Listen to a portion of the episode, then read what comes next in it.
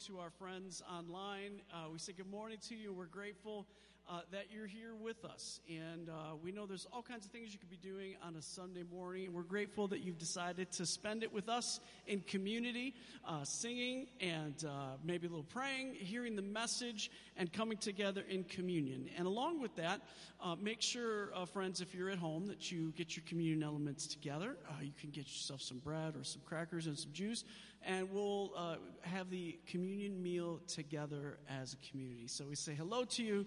And uh, whether you are on Facebook or on YouTube or listening podcasts later in this week, uh, we're grateful that you're spending a little bit of time with us.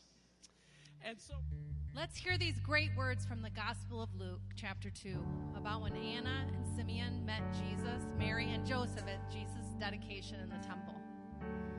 Now there was a man in Jerusalem whose name was Simeon. This man was righteous and devout, looking forward to the consolation of Israel, and the Holy Spirit rested on him. It has been revealed to him by the Holy Spirit that he would not see death before he had seen the Lord's before he had seen the Lord's Messiah. Guided by the Spirit, by, guided by the Spirit, Simeon came into the temple.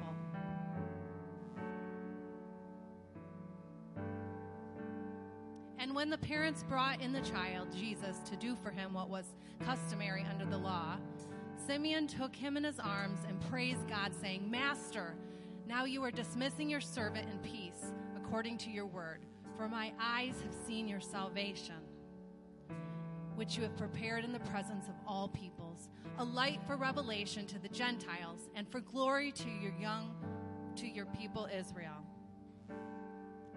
There was also a prophet Anna, the daughter of Phanuel, of the tribe of Asher. She was of a great age, having lived with her husband seven years after her marriage, then as a widow to the age of 84. She never left the temple, but worshiped there with fasting and praying night and day.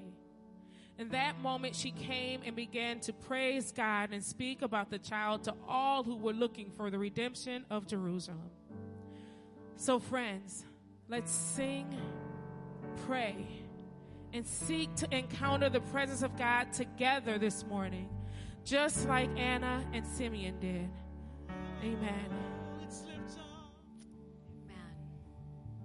Well, I want to begin by inviting Karen and Rick to come up to lead prayers of the people, but I want to start prayers of the people with some praise from the people because I want to tell you that Neil's doctor's report this week is that he is cancer free.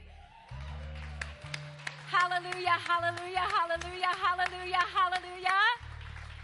Oh, go ahead. How about praise God like that was your report? Come on, come on,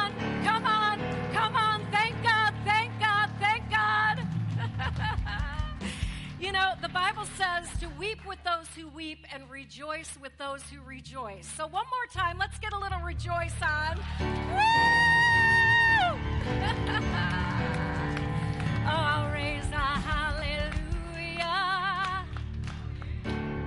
in the presence of my enemy. Come on. I'll raise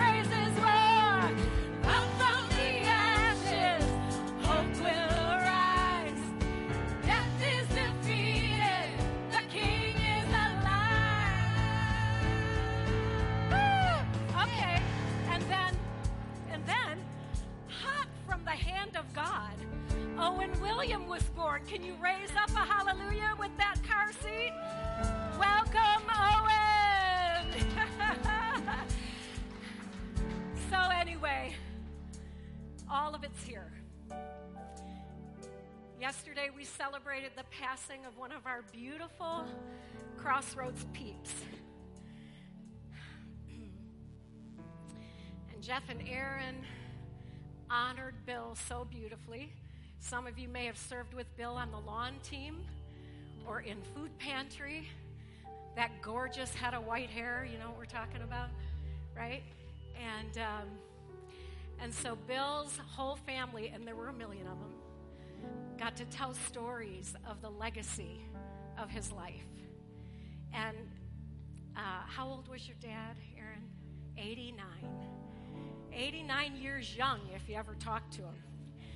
And I really appreciate the fact that together we hold so many stories of birth into this world, birth into the next world, right? The ways that we need one another to rejoice and to pray. And our example this morning are Anna and Simeon in the scripture. We're going to stay with them all day long. These two old people that loved God through all the seasons of life. And they kept raising hallelujahs and fasting and praying. And you know, if you live that long, you've seen a lot of things. And to stay with a heart that is full of God is what we're looking for, everybody. We want from hot from the hand of God to the very last breath to be full of love for God. And so let's pray together. I don't know if this is me or, but I'll turn it off. Karen, you lead us first. God, you bring everlasting life and you comfort us when we mourn. Some days we live as though we are invincible in control of destiny. Everlasting one, remind us of our fragility so that we may walk in faith. Help us to remember that every moment is an invitation to presence. Planning for the future and pondering the past are only helpful as they inform our ability to be present to you, to ourselves, and to others. Help us to walk faithfully today, knowing that there are no guarantees. You are our promise. Mm. Ever present one, may we live each day seeking and bringing your presence into the world. We thank you for the promises that you have made to us. You promise you will be with us. You promise to give us rest. You bless those who act with justice and humility. You have dreams, plans, and promises that are specific to my life, too. Promised one, as we remember our mortality, would our lives be filled with purpose? We pray for those who are near death this season. We pray for those grieving the loss of loved ones, those who are sick and in need of healing, and those who fear losing safety and control. We pray for suffering communities in Memphis, Haiti, Ukraine, and around the world today. We cannot understand the pain, but we can trust you to draw near in our loss.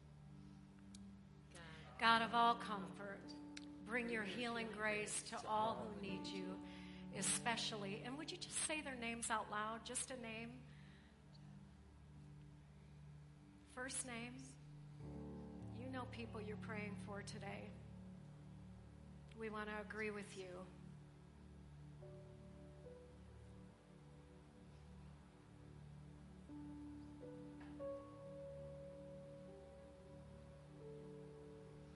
Oh God, you hear all these names.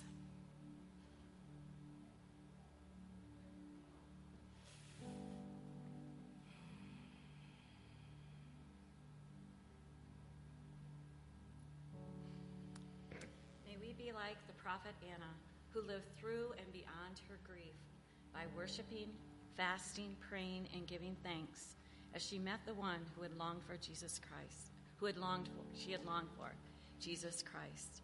And like spirit led Simeon, who was just and devout, waiting his whole life in a promise to say, Sovereign Lord, now let your servant die in peace, as you have promised. I have seen your salvation, which you have prepared for all the people. Holy Spirit, enable us to live every season of our lives waiting, praying, fasting, and serving others as you created us to be and do.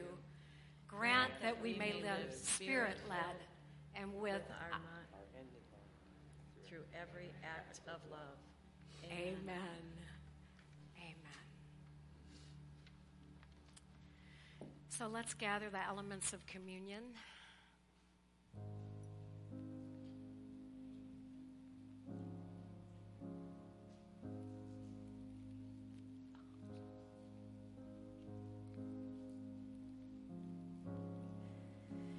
Let's hold the bread in our hand.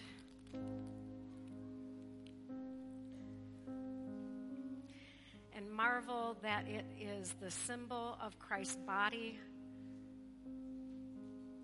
God could have remained mysterious and other than, but God came in the form of Christ so that we could see a body.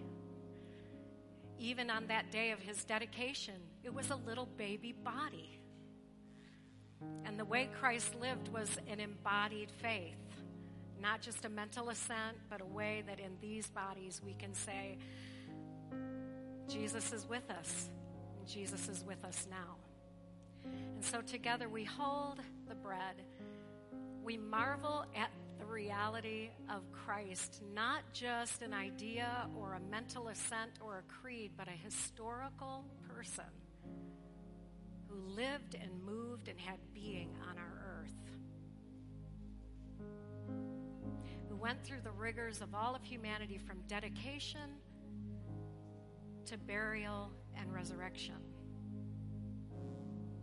And so on the night you were betrayed, Jesus, you took bread and said, Take this, all of you, my body, given for you. And every time you eat, remember me. Like to say with me, Jesus, we remember you in your mortality, in your infancy, in your passing, your burial, your resurrection.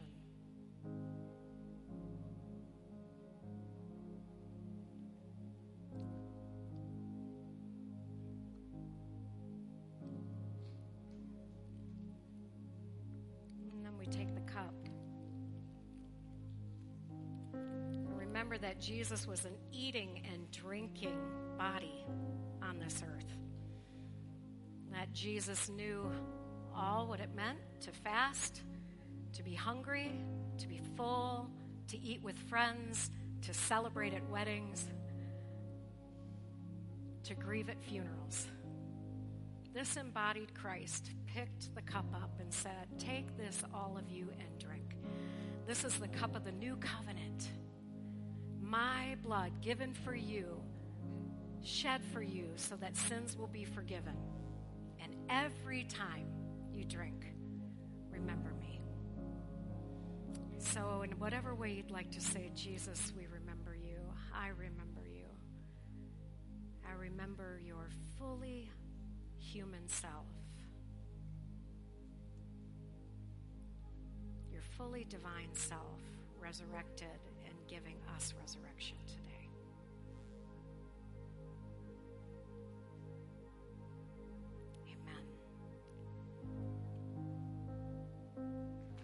So, um, we are going to both receive our offering and release our kids that are going up to Children's Church together. And so, why don't we, can we stand together as we pray, uh, and as we pray for our kids, and as we pray for the offering? Uh, and then again, just wanted to let you know if you did want to see um, some of those message notes to either have with you or to take with you, they're up front and in the back that you can grab them as you give into the offering and as you take your kids upstairs. But let's pray. God, how grateful we are uh, for the those folks that have uh, agreed to volunteer to be the teachers, to, to share love and to share wisdom with our children this morning. God, we pray your blessing on those teachers and on our kids as they go upstairs. God, we're grateful that they are learning about your love, and we're grateful that they are learning about the goodness that you have for them now and all the days of their lives. So we pray your blessing on them. And God, we pray even as we give into this offering as well that you would increase our ability to share love throughout this world, from the very youngest to the very oldest. That God, that each person we come into contact with would know how much you love them and how much we care for what is happening in their lives. And it's in the name of the Father and the Son and the Holy Spirit we pray, and we all say, Amen. And so. As a continuation of our worship, we just want to welcome you here this morning, especially if today's your first time with us here at Crossroads. We would love the opportunity to connect with you. Um, if you're in the room, you'll notice we have a Next Steps kiosk over there. If you want to join Beth or myself after service, we'll be over there. We can answer any questions about Crossroads that you might have. If you're joining us online, uh, you'll you can go to our website ccmonline.org and you'll see right on the homepage a, a tab that says I'm new, and we'll connect with you there. Uh, just a few quick announcements as our parents are coming back, and before we get into our message today, uh, a few connection points we have starting this week that we wanted you to be aware of.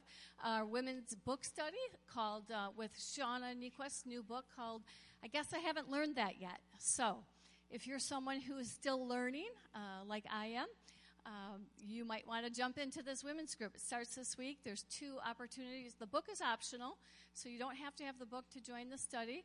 Um, we're starting, the first one is Wednesday evening. Uh, right here at Crossroads.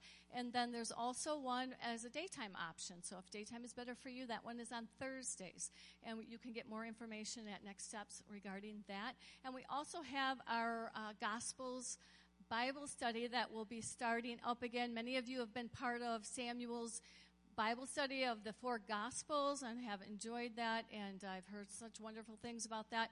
If you haven't been a part of it and you want to jump in, this is a great time to jump in. They're going to be resuming on Wednesdays from 7:30 to 8:30. So are, those are just a few of the things happening here at Crossroads. Uh, but if you check out our website, there are so many other things happening. Like us on Facebook, and there you'll get much more information about what's going on. Thanks. Thanks, Kathleen. Thank you, thank you, thank you. And I, you know, I have to say, being gone two weeks makes me love you all the more. I mean, maybe your heart didn't grow fonder, but mine did. And uh, one of the things we love about traveling is missing you. You know what I'm saying? We have this joke in our family how can we ever miss you if you don't leave? Anyhow, okay. So, um, so we did miss you, and uh, and when um, I watched the messages, it was just deeply.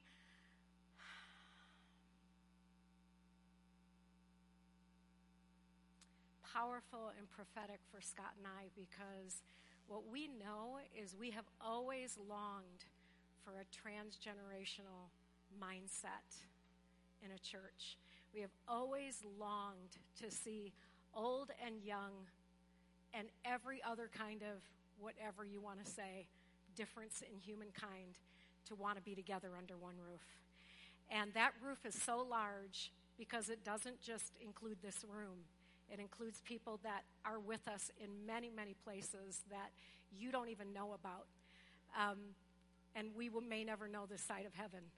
And so the words that came forth from Hannah and from Jacques over these last couple weeks, the songs that were sung, the prayers that you prayed, are shifting the culture. And I want you to know that that is what we're about here. There's something in the beginning of Crossroads, there was a prophetic work, word that we would be an apostolic church. If you know anything about the foundation of the apostles and the prophets, they are to shift culture that God always has something that God wants to do in a particular time and a particular generation. And I just want to say, I love being in a room with people who don't have their own agenda, but want to see God shift culture. So it happened over the last couple weeks. I'm not going to get all emotional. All right, but now on this day, you're going to see one of the first culture shifters, one of the oldest culture shifters you've ever met at Crossroads the eldest elder, and I say this because uh, Charles and I have this ongoing love around me saying that. And, um, and you know, Charles uh, was kind of, you know, in his, come on, come closer. Don't be scared. He, um, he, he just does what he wants. Whenever Ch- Charles is doing something, Jill and I and Scott call it wandering. You just never know what's going to shift when Charles walks past it. And you don't know that this place shifted because Charles walked past it. Oh, that's what you were looking for. Look at that. So, anyway, what I want to say is, Charles, um, I, I, I know you'll tell some of what the Holy Spirit has done in you and what you see that the Holy Spirit is doing now in this present day. But we want to remark on the fact that you and Jill prayed nine years before Crossroads ever existed for this church to come. You were faithful somewhere else, having made that transition from t- Detroit. At which hospital were you at? Uh, yeah, Detroit Medical I was at uh, oh, Center. Detroit Medical Center. Yeah. I guess I'm supposed to use this microphone. Yeah, yeah, yeah. If I don't, Matt is going to holler at me because he gave me a lesson earlier that Oh, I had to keep this microphone right here. right so we can hear you and and because you have been a simeon in our midst all these years you when you came from detroit you left a church you loved and you and jill believed god for those nine years praying that it would be similar to what god had done in you and through you when you were in detroit and you came here and then you know you meet these snot-nosed kids that are just only Well, I was waiting for you to grow up so you could come out here. right, to get it through puberty. And uh, it took a really long time. And, um, and the beautiful part of our, our encountering you was we felt like God had given us a stable pillar. Uh huh. Someone who was not only Holy Ghost filled, but really smart, really desired to see the kingdom of God come. And so your heart, your flame for God, you and Jill, but we're, we'll get to Jill another day because she's a lot of fun to talk about too. But you, um, you are uh, almost 79 years old. Well, I just turned 78. Don't push it. Okay. And, right? And is this like, is this what you want to grow up and be like at 79? I mean, come on. Yeah, yeah. And, um, and what, what happens with every year of your life is we see your love for God deepen, your devotion for the kingdom, whether you're overseeing food pantry things, you're, you're running the whole lawn system, you're in Haiti on a medical trip. As you know, ask Ian Lorridge about Charles and how impressed he is with Charles on a medical trip in Haiti and the way his his love for God and his stamina and his brilliance bring healing to people in impoverished places. And so I could go on about Charles, but you need to know that he's a Bronze Star, he's a, pur- he's a Purple Heart. He, um, he took broken bodies on the front line in Vietnam to health. This is the kind of person that has been an elder and a pastor with us. And um, so we want you to reflect on Simeon and Anna for us and uh, teach us the way of God more clearly this morning. Well, it's important that um, Claire said that we left where we were to come here. First of all, it was mainly because of the opportunity to further my career. And um, so the important thing that we had to do at that time was uh, we wanted to meet with the elders. We wanted them to pray with us and to be sure that, that doing this uh, was something that God wanted us to do um, because of the because of what we were and became in the church that we were in, and we didn't want to lose that. So we wanted to get uh, verification. We wanted to get confirmation. We wanted to get leading at that time, which led us to come here. And um, when we were here for a little while, we of course we began wanting to find a church. And uh, so we, we attended some churches. And I remember sitting in one church and I was just listening and, and watching what was going on and that sort of thing. And tears just came to my eyes. And uh, as well as Jill is feeling the same way. And we just knew that something had to change. And Claire speaking about a shift. And that was a shift at that moment during that time. And so um, we began praying. We even had uh, part of our uh, arts ministry come to Marshall and perform at one of the churches. And it was absolutely amazing. It had to do with, um, well, I won't say what it had to do with, but. Um, so we knew then that something had to change. There had to be a shift um, because we were, we were homesick from what we had left. So we began praying about that. What we didn't know when we when we prayed with the elders, uh, one of the elders had a word for us, uh, a prophecy, and it was confirmed that um, this was the leading of God. But he said, when you when you go, he said, you are going to experience, you're going to have a desert experience. I thought he said dessert. you were But- hoping. yeah, I was hoping. But uh, so that um, that prophecy came true for, for nine years uh, as far as the desert experience uh, regarding the type of uh, church, the type of uh, God loving, worshiping, fearing type of church that, that we had been used to.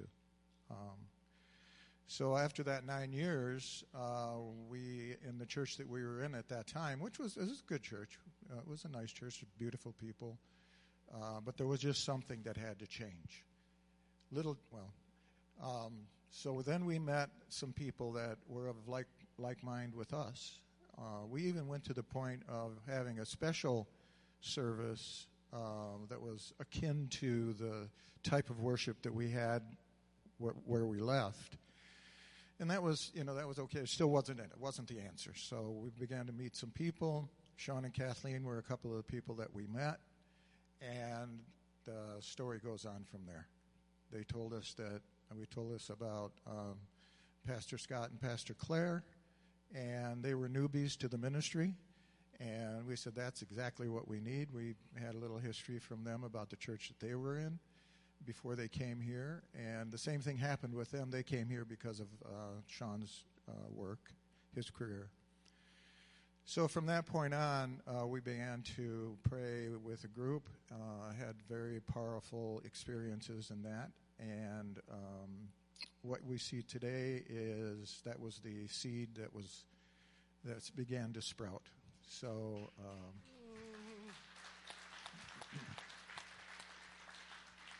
Hallelujah. So I wanted to uh, go to the scripture uh, real quickly. Are you glad we're not young anymore? Not what? Are you glad we're not young anymore? That's Yes. a song. I'm glad I'm not young anymore. Well, I don't know about that. so in uh, Luke 22 uh, to 40, the child's father and mother, speaking of Jesus, marveled at what was said about him by Simeon. Then Simeon blessed them and said to Mary, his mother, This child is destined to cause the failing and rising of many in Israel and to be a sign that will be spoken against, so that the thoughts of many hearts will be revealed. What that made me think of is when we first came to Marshall and we began to organize um, the way that we wanted to go about establishing a church here, there was a lot of resistance.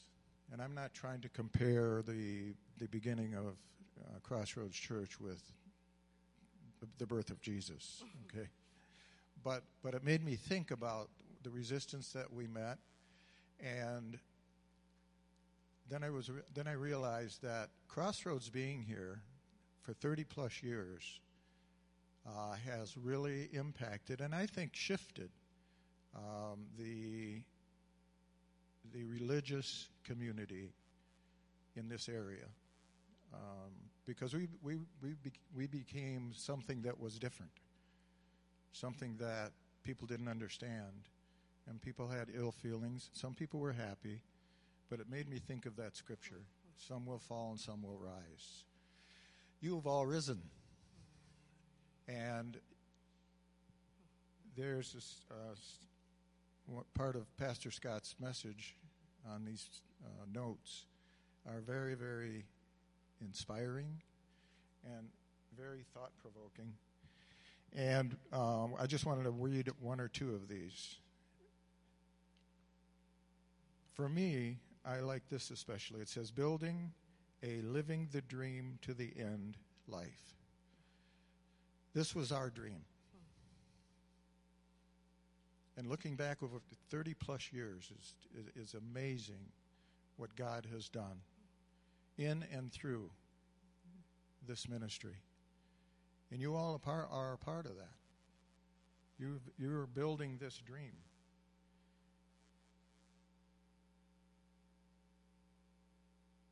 I like this also by David Whyte. What you can plan is too small for you to live.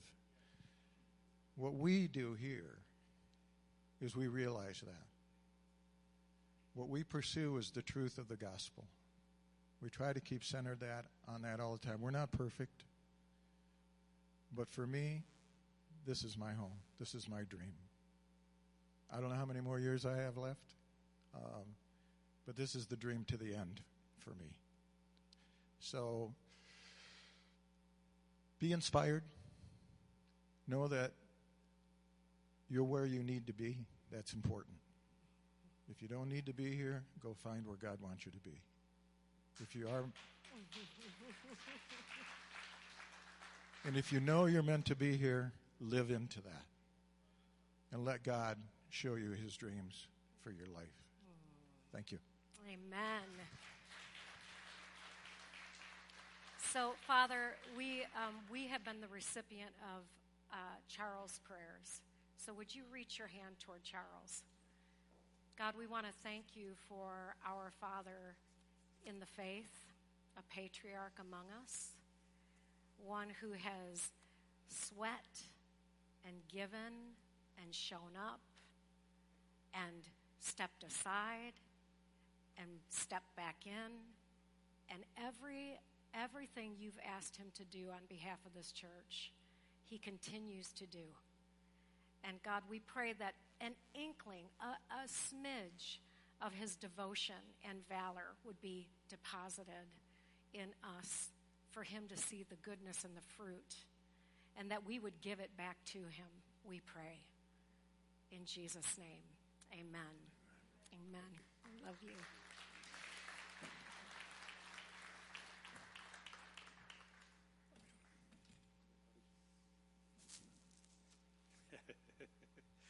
I, uh, Charles uh, and Jill, uh, mean so much to all of us, right? Uh, and Amen. means so much to Crossroads. And uh, I just as Charles was talking, I was thinking about you know this guy. He's um, in my life. He's shown up in so many different ways and continues to. And uh, one of the ways is like a big brother uh, in the faith, and has been like that from the beginning of our time together. Uh, one of my favorite moments with Charles, the church was it was really early on, and uh, as has already been said, he was waiting for Claire and I to grow up, he and Jill. So we were on a retreat. It was a, it was more like a advanced kind of thing. Uh, it was a men's deal, if I remember, and we're out in the middle of the woods somewhere, some rustic, rough campground type setting. Not the best accommodations but when you're young, you're like, this is really lighting me up, right? And we're all, most of us were uh, pretty young and we're having a great time. And we get to the end of it, and Charles was staying in the room with me, and he looked at me and he said, You, you just remember what I did for you in about 20 years. Just remember this moment. Um, and uh, he said it out of love and seriousness. And uh, I'm sure if I were at that retreat center, I'd be saying that to some young guy now too. But uh, just so much wealth. Um, I don't think that we pay enough attention to uh, the heritage, especially in our culture. I don't think we pay enough attention. We're always looking for something new. We're always looking for something that's flashy and what's the new thing. And I think uh, we uh, we risk losing the type of appreciation that we need to have uh, for longevity, for faith, for instance, that's built over a lifetime, and what that brings. That is, it cannot, and hopefully in the next few minutes I can talk to you about that.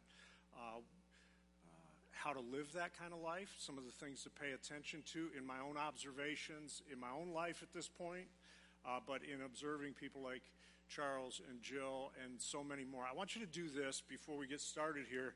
I want you just to think about in your own life. Um, I want you to think about the catalog of people in your life. Maybe people you've known directly or people you've known from a distance. And I want you to think about one person that has lived a life of faith, or maybe they've already gone from here, but lived a life of faith to the end. And I want you just to consider that person's life and just think for a moment uh, as we get started here with uh, this part of the talk. Just think about what possibly has been imparted to your life or would be helpful for you to pay attention to about that person's life. Let's do that for a couple seconds here.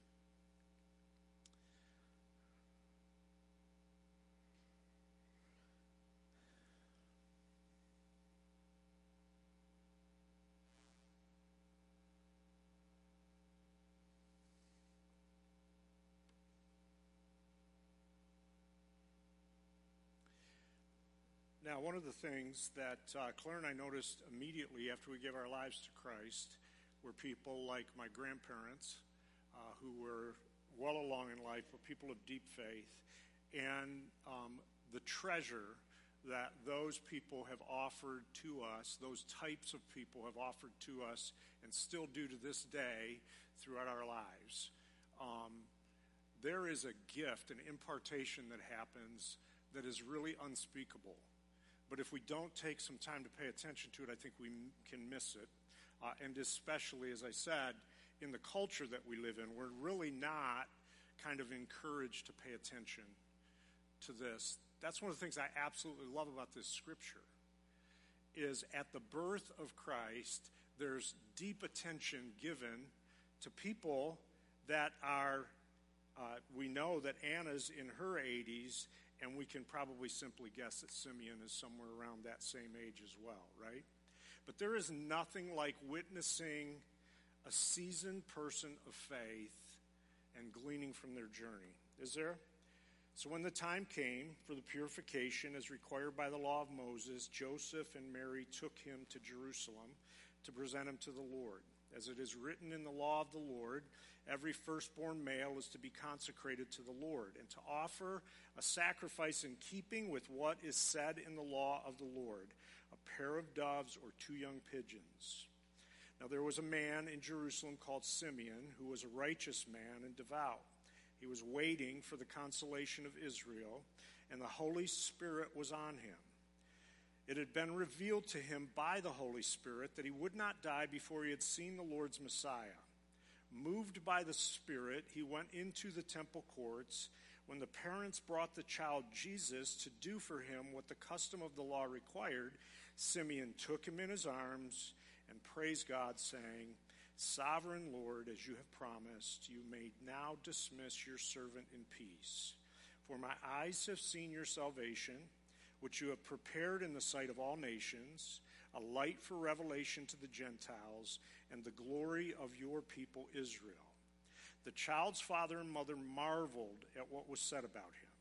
Then Simeon blessed them and said to Mary, his mother, This child is destined to cause the falling and rising of many in Israel, to be a sign that will be spoken against, so that the thoughts of many hearts will be revealed. A sword will per- pierce your own soul too. There was also a prophet, Anna, the daughter of Penuel of the tribe of Asher. She was very old.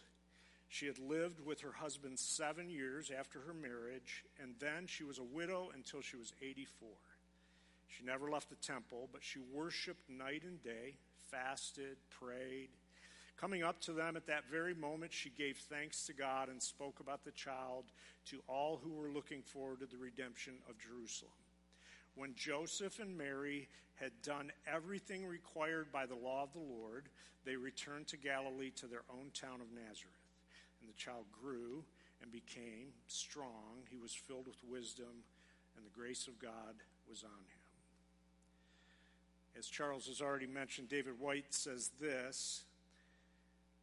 He says, um, What you can plan is too small for you to live. And I also love this other quote that he says What if the world is holding its breath, waiting for you to take the place that only you can fill? Now, I want to encourage everyone today that no matter where we are in life, know today, this day, if you're struggling, if you're encouraged, if you're doing really well, or you're having a really hard moment, know that this day matters that the whole, in the whole scheme of things of your life, this day is a part of what God is trying to accomplish in your life. And whether it's the pain that you're in or the celebration that you're in or somewhere in the middle, God intends to help utilize that in your life and mine to help us live the kind of life that we're describing here. Now, I, I, I said that I've noticed um, in my life just paying attention, and, and I'm sure some of this is going to resonate with you. I've noticed some essentials about people living a dream life to the end. And what does it take to build a dream life to the end? Now, these are big, kind of swooping, categorical things, but I've noticed them over and over and over. I would even call them like a life cycle that happens in a person's life, and it kind of breaks down into six different things. As I've watched people of faith live well to the end, or maybe they're near what uh, you're thinking as the end, there's these six essentials that I see. And I'm just going to rattle them off real quick for you, and then we'll go over them uh, briefly. The first one is refinement. Refinement is the process of removing impurities and unwanted elements. The second essential is forgiveness, the action or process of forgiving or being forgiven. And this is on that sheet uh, if you want to get it. And part of the reason why I offered these sheets is just because I'm going to be rattling through this stuff really briefly. Um, the third one is hearing or listening. That's the process, function, or power of perceiving sound. The next one is engage or engagement, or I would also say re engagement. And it's to participate and become involved in, to occupy, or to employ. The fifth one is what I would call gratitude it's the quality of being thankful. And then the sixth one is stability, the strength to stand and endure. Now, I will say this uh, our lives, as we all know, we want to believe that they're, they're linear, that there's like a straight line. You start, you give your life to Christ, and you live like this straight line up and to the right, all the way to heaven, right? But we all know that that's just not true. That's not anyone's reality. More uh, likely is our life is, it kind of goes in a spiral, okay? And there are these there are these six things that I notice continuously happen in the life of someone who is healthily growing in Christ. They're not living perfect lives, but they're living in a way that continues to move upward and onward. All right? It might be easier if we looked at it sideways, okay? Um, and I don't want to take too much time with this diagram because I know this is very inadequate for what we're talking about. But if you were to look at it in sideways, all right, it would be more like this, okay? And you start over here with refinement. And there is this, there is almost there is almost this movement that happens in a person's life refinement, then forgiveness, and then forgiveness, and then what's my third one there? Somebody say it to me. Hearing, I'm sorry. Hearing, engagement. All right? And then there's, um, I'm sorry, louder? Gratitude. Thank you. um, and then stability. All right? And this you see continuously happen in a person's life, in my opinion. And this, this just this swirl goes on. I'm not saying that all six of those can't happen at the same time. But what I am saying is those six things continuously rotate in a person's life. And at any time in life, there could be one of those things that seems to be the greatest focus of each one of our lives as we're growing in Christ. So, refinement is the process of removing impurities and unwanted elements. Now, that's simply uh, things, mainly repentance. Repentance is the place of fresh beginnings. This is where our faith journey starts, right? Where it all begins. Malachi chapter 3, verse 2 refers to uh, this process as a refining. In, in, if you were to look at your life as uh, gold or silver, and that's how the scripture refers to your life at times, um, uh, someone ref, refining gold or silver, they, they take off the dross. They heat up the metal, and then the dross is scraped from the top, right? That is the refining process to purify. One of my favorite songs is a song, old song by Brian Doerksen, and it's simply Purify My Heart. This is how it goes Purify my heart, let me be as gold and precious silver. Purify my heart, let me be as gold pure gold, refiner's fire. My one desire is to be holy, set apart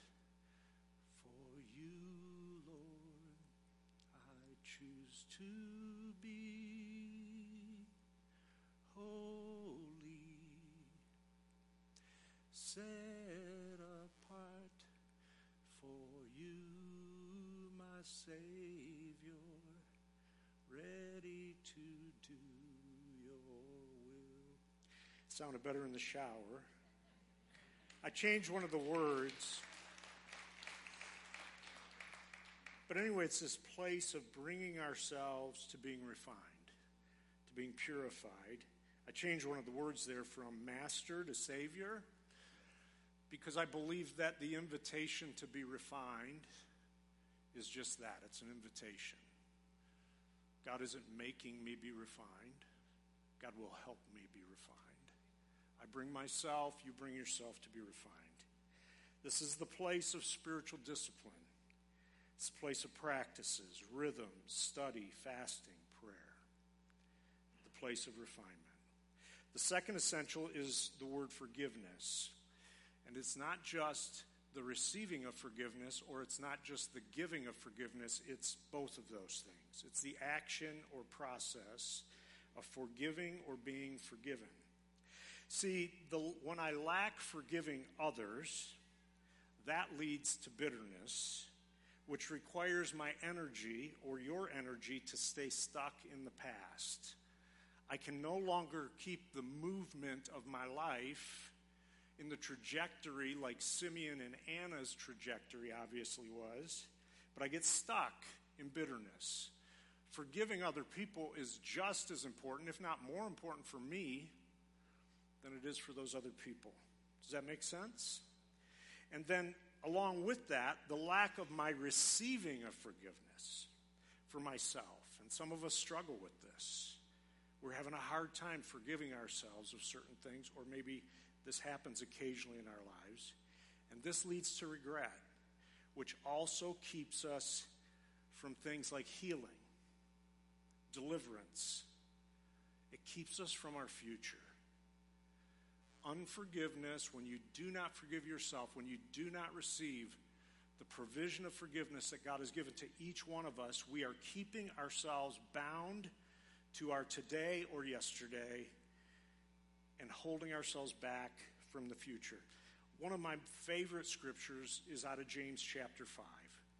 And this is what it says, and pay attention to the terminology around forgiveness here. Is any one of you in trouble? You should pray. Is anyone happy? Let him sing songs of praise. Is any one of you sick? You should call the elders of the church to pray over you and anoint you with oil in the name of the Lord. And the prayer that is offered in faith will make a sick person well. The Lord will raise you up. If you have sinned, you will be forgiven. Therefore, confess your sins In other words, receive forgiveness. Confess your sins to each other and pray for each other so that you may be healed. Healing is not just about our physical bodies, though we've already celebrated the wonder of that today, right? Talking about Neil being healed of cancer. But healing is about God continuously moving us into the future that He has for us and delivering us from the past mistakes and brokenness that we all have in our lives. Essential number three is hearing or listening. I love again and again when talking about Simeon, it just talks about how he's this Holy Spirit empowered person. Hearing and listening is about being a spirit led, empowered person. This is what you see in these kinds of people that we're talking about, in that kind of life that we're all trying to pursue. It's the process or function or power of perceiving sound. Dallas Willard says it this way People are meant to live in an ongoing conversation with God, speaking and being spoken to. As I come out of forgiveness, forgiving myself and others, I need to hear from God in order to move into God's preferred future for my life. The centrality of spirit led living as well of a, in, the, in the life of a follower of Christ is undeniable. And certainly in Simeon's life, it's undeniable, right? In just two verses here, we see three clear, very clear and powerful references to his paying attention to and being directed by the Holy Spirit. It says the Holy Spirit was on him, things were revealed by the Holy Spirit to him, he was moved by the Holy Spirit. Jesus himself was present with Simeon. It's pre Pentecost, and Simeon has the Holy Spirit invading his life like it's breathing. How much more us, post Pentecost, should this be a part of our life? Life cycle essential number four is engage or to re engage. Engagement. It's interesting. Uh, one of the questions that Claire and I get asked more than probably any question we get asked at this stage in our lives is when are you guys going to retire? I want to retire the retirement talk. And listen, I'm not against people retiring, but here's, here's what I, here's what I um, want you to think about when it comes to things like that. The invitation isn't whether or not you're being asked to retire. The invitation, and these kinds of people understand this, the invitation is always, what is mine to do in this season? Because when people ask me, or Claire, or you possibly, uh, when are you going to retire? What they're really saying is, when are you just going to kind of check out of a lot of your life?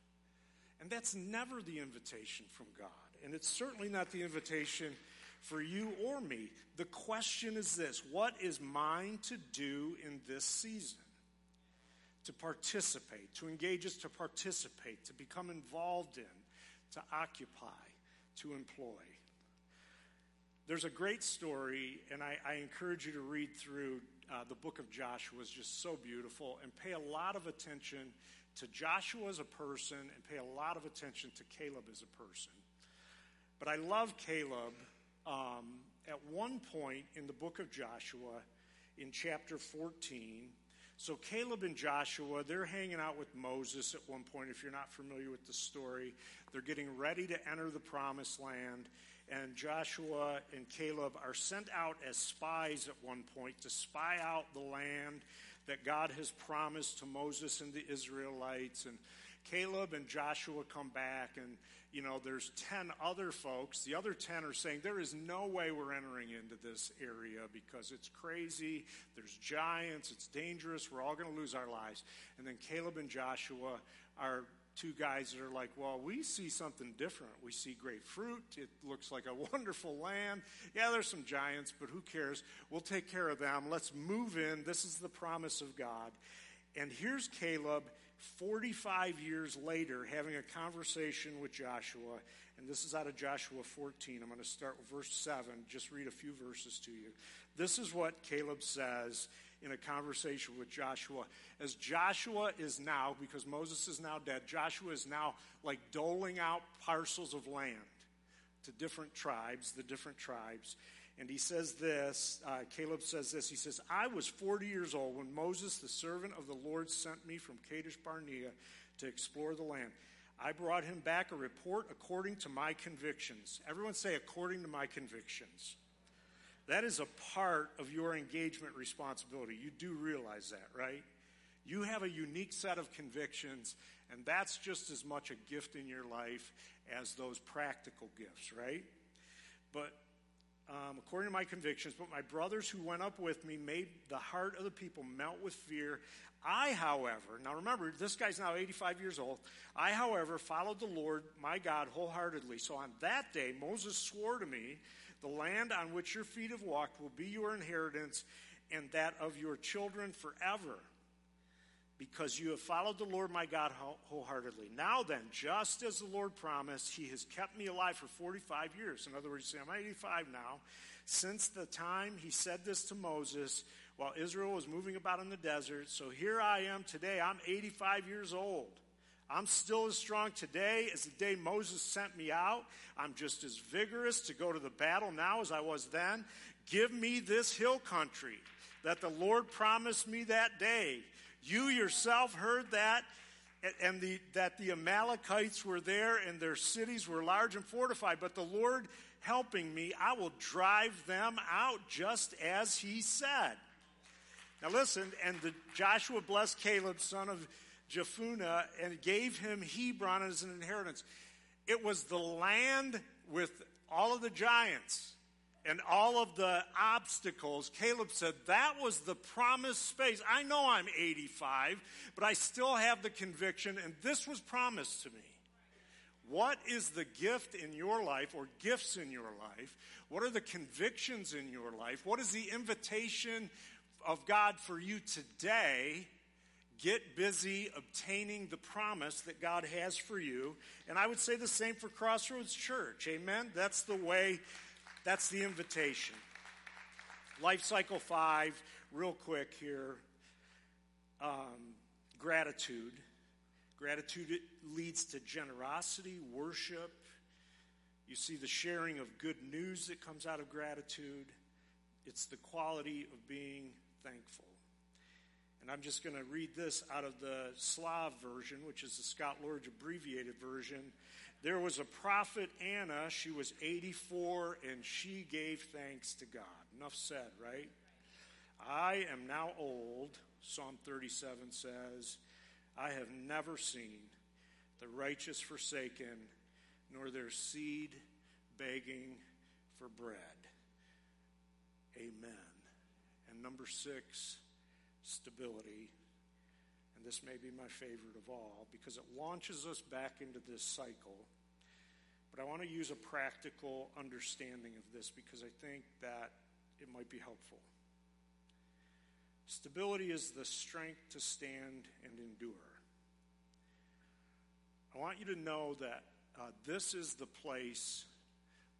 There's three ways this really manifests. The first one is this is the place of building and resilience in a when you see people as they continue forward in their relationship with God, you see this building going on in their life, this adding to, and this resilience that comes in their life. This is the place of stability.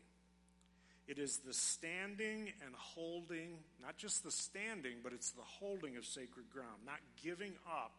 This is something that happens in, in interiority. There's an authenticity, there's a passion that remains. It's Christ likeness this is what I want you to understand. Think about it this way. Um, it is spiritually the power of compounding. When you live a life in Christ, there is a compounding effect, and there is nothing like compounding. We, we, some of us understand what compounding is, for instance, when it comes to finances. Like, if I were to ask you what is 8 plus 8 plus 8 plus 8, nine, nine times adding 8 together, right? You come up with the answer. Most of us would know that's 72. That is a life that is added to, right? But what this is speaking of, when it speaks of stability, and when you watch a person's life, it is the power of compounding.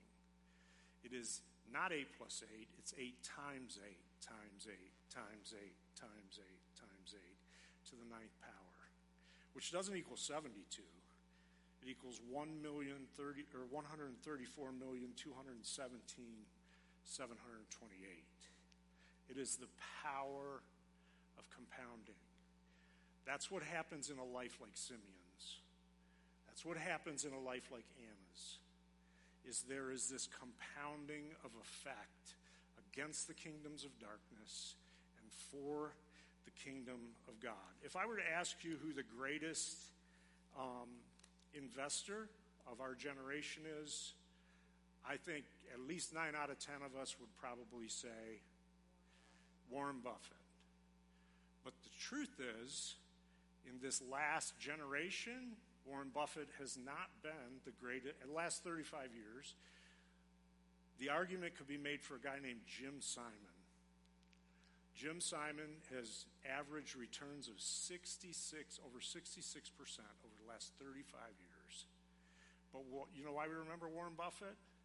Because Warren Buffett is the picture of compounding.